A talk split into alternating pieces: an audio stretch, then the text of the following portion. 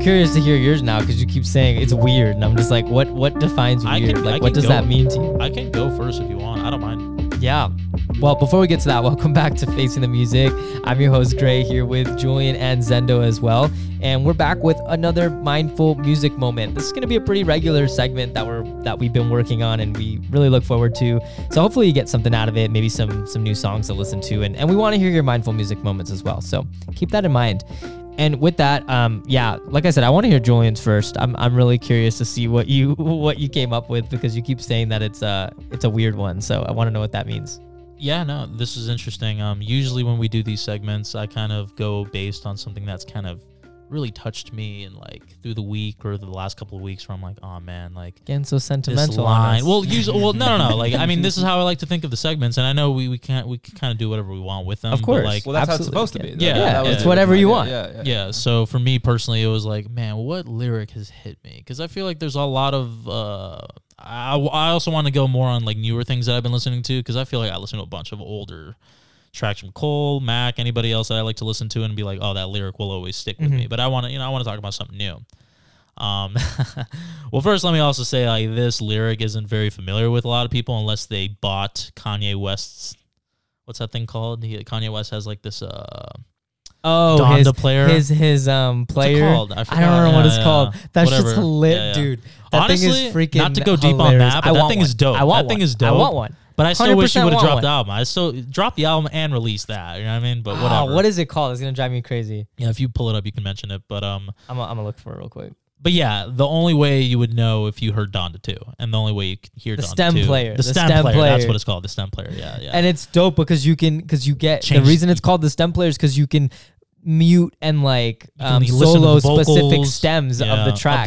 Which is awesome. It's freaking dope, man. No shade. And it ships with Donda already on it. I'm just pissed that I wish he just would have released the album and still like have one. But whatever, that's a conversation for another time. He's selling them for $200. Yeah, super expensive. But cool idea. I'd buy one. Not just because it's what it is. So I was able to find a leaked version of Donda 2 online. Not going to go in super deep into it, but anyways, I found it, a pretty legitimate version of it, and there's a song called Broken Road, one of the better songs in the album, with Don Tolliver, and it just kind of starts off with, he's like, he does the hook, where does it mean to find your soul, pay the toll on a broken road, pay the toll on a broken road, so it's like a very, kind of reminded me of the song Moon, from Donda, Moon with Kid Cudi, kind of that type of like similar vibe. And then the first verse, it just made me laugh so hard. But then the more I kept thinking about the verse, and I still bumped to the song. It's a pretty good song, you know. It's one more Kanye West deeper song, I guess you can say. But pretty much, it's a very basic, small line. He says, baby, I'm free," like a homeless person. And every time he said that, I just started laughing because I'm like, that is such a Kanye line. You know what I mean? I'm just like, that's so Kanye West to say that. I'm like, free. Like immediately I'm thinking like, yeah, I get what he's saying. You could look at it like that. I can see that. It's like, yeah, you're free. You don't have to worry about working and stuff like that. But it's like, to me, that's not freedom. You know what I mean? So I pulled up and I guess that's why I want to talk about this. Cause usually I'm thinking more deeper things. Like this is deep, but in a different way. Sure, it's like, I'm just like, what is this boy trying to say?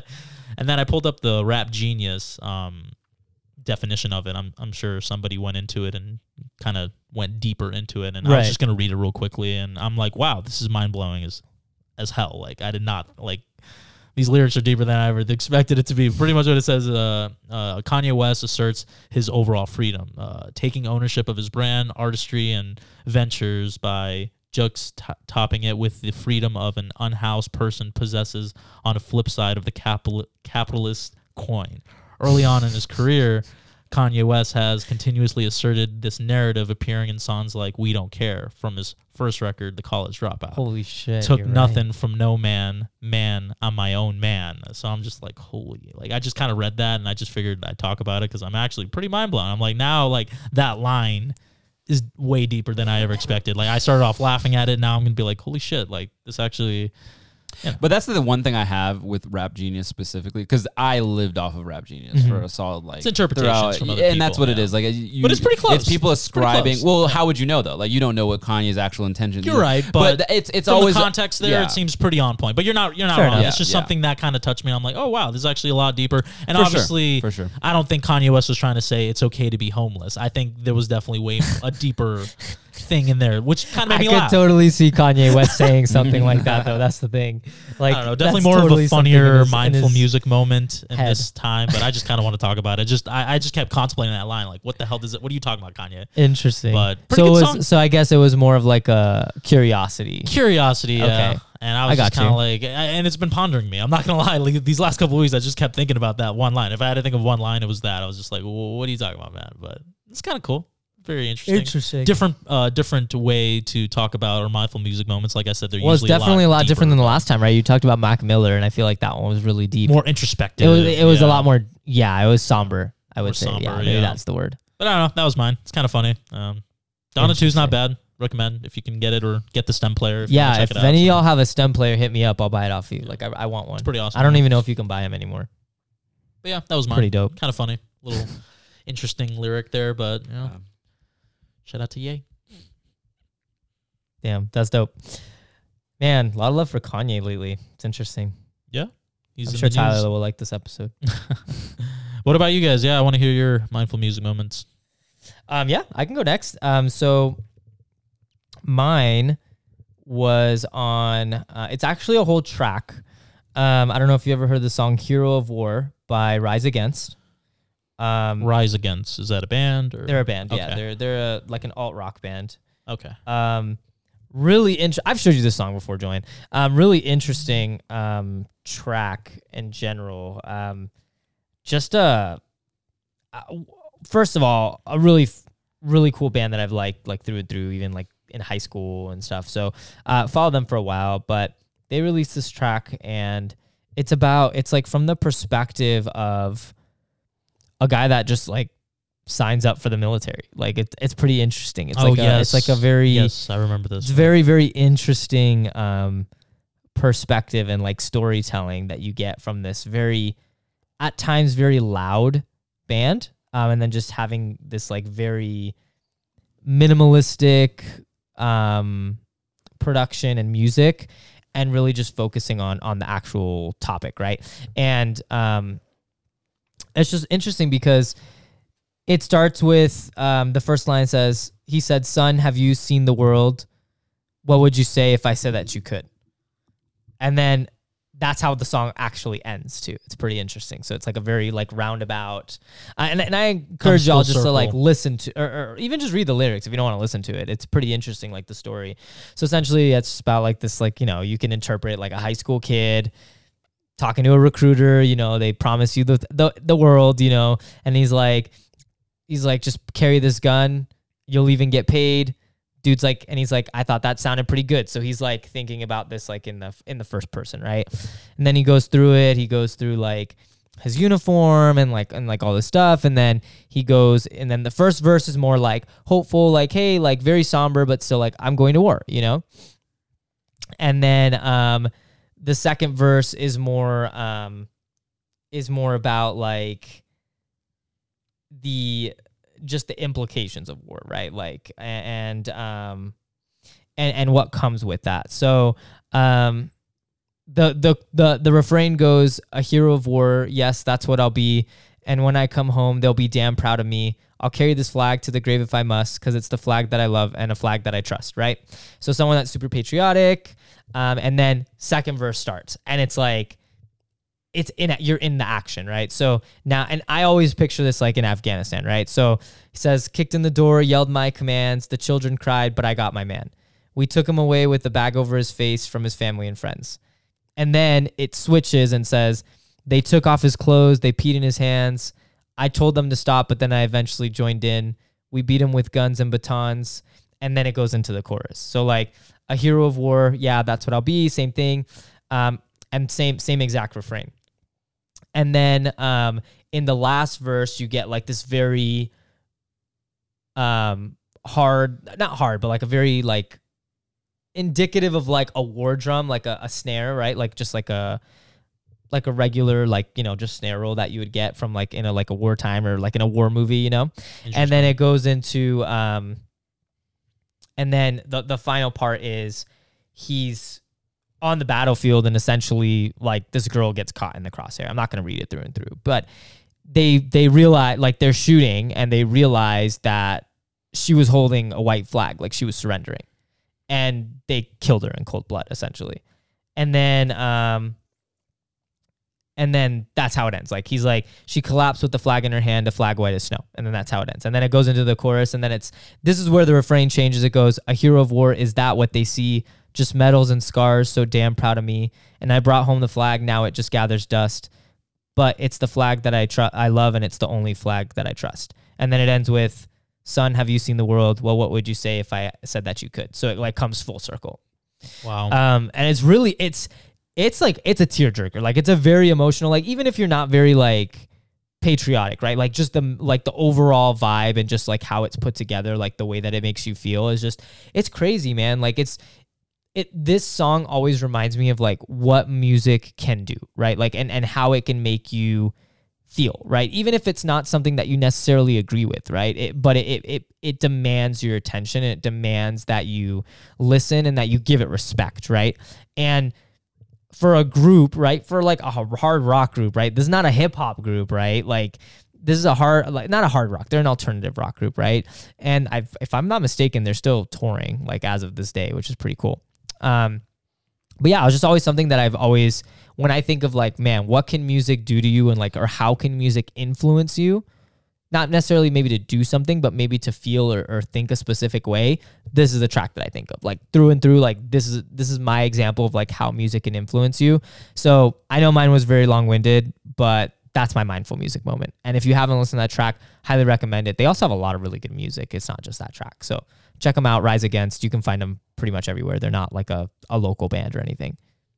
Yeah, it's dope, man. I remember, I think you showed me the music video a couple years back. Yeah, there's a music video for it too, by the way, which is really dope. And I feel like that music video, I feel like not all music videos fit the song well, but that one specifically really does paint a picture perfectly. Yeah. No, I agree, right? Like, yeah. I think there's a lot of, and that's my point, right? Like, I'm not saying that this is the only song that has ever invoked any feeling out of me. Yeah. It's just it's one of those that's just so, it's very real, right? Yeah. Like, it seems like this could have came from someone that actually had this experience, and maybe they did. I don't know. Like, again, it's a song. I haven't done a lot of research into it, because for me, like, I don't need to know that. Like, this song is just encompassing of what I want, and it proves its point. So there's nothing else for me to want after listening to it.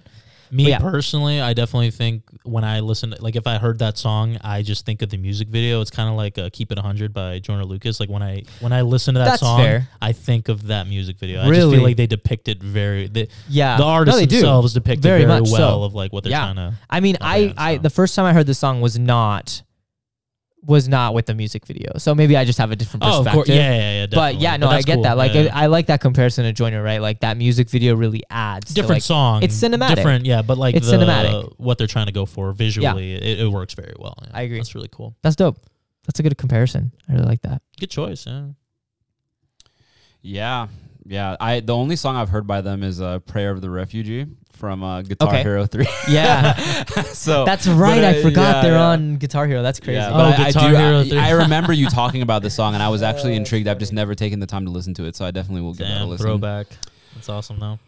But yeah, mine... So mine's a little bit twofold. So the song itself, it's Redemption Song by Bob Marley. Okay. Oh, okay. One of the when I was learning guitar in like high school, I haven't played guitar in years, but when I was learning it, this was one of the first songs I learned on guitar. My mom wanted me to learn it because my mom's Jamaican, you know, and it's funny because my mom and my brother and pretty much my whole family, we have a very different musical taste. My brother and my mom have very similar musical tastes, and I've always been the odd one out. Like, even, and I mean, obviously rap is kind of the biggest one because Mason listens to rap, but my mom doesn't really like it.